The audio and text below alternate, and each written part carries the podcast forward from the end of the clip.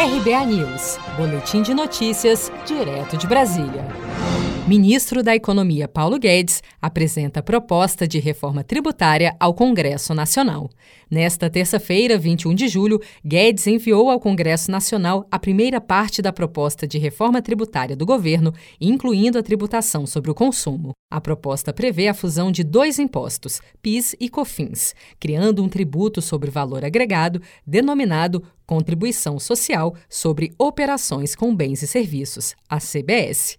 A proposta da alíquota é de 12% para empresas e de 5,8% para instituições financeiras. Paulo Guedes falou nesta terça-feira, 21 de julho, sobre a proposta da reforma tributária e seus benefícios. O Congresso brasileiro, como eu disse, continua surpreendendo o mundo.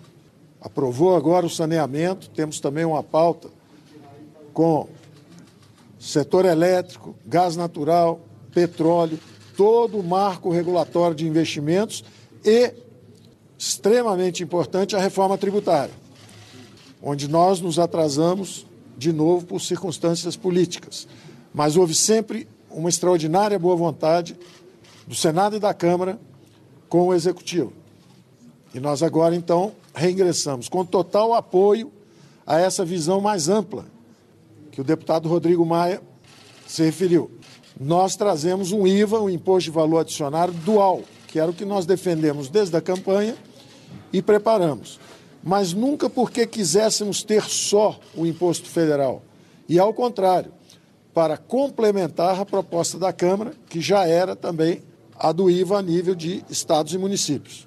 Então, se nós defendíamos o IVA dual desde a campanha, em respeito à federação e em respeito ao Congresso, não cabe a um ministro da Fazenda, e sim a um Congresso legislar as relações entre os entes federativos. Para não ter que alterar na Constituição Federal, o Imposto Unificado, CBS, proposto, ficará restrito à arrecadação federal, sem mexer no Imposto sobre Circulação de Mercadorias e Serviços, ICMS estadual, e no Imposto sobre Serviços, ISS municipal. No início da noite desta terça-feira, 21 de julho, o Diário Oficial da União publicou uma mensagem do presidente Bolsonaro, onde ele solicita ao Congresso Nacional regime de urgência para a tramitação desta reforma tributária. Seja para conquistar sonhos ou estar seguro em caso de imprevistos, conte com a poupança do Sicredi. A gente trabalha para cuidar de você, da sua família e proteger as suas conquistas. Se puder, comece a poupar hoje mesmo. Procure a agência Sicredi mais próxima e abra sua poupança. Sicredi, gente que coopera cresce.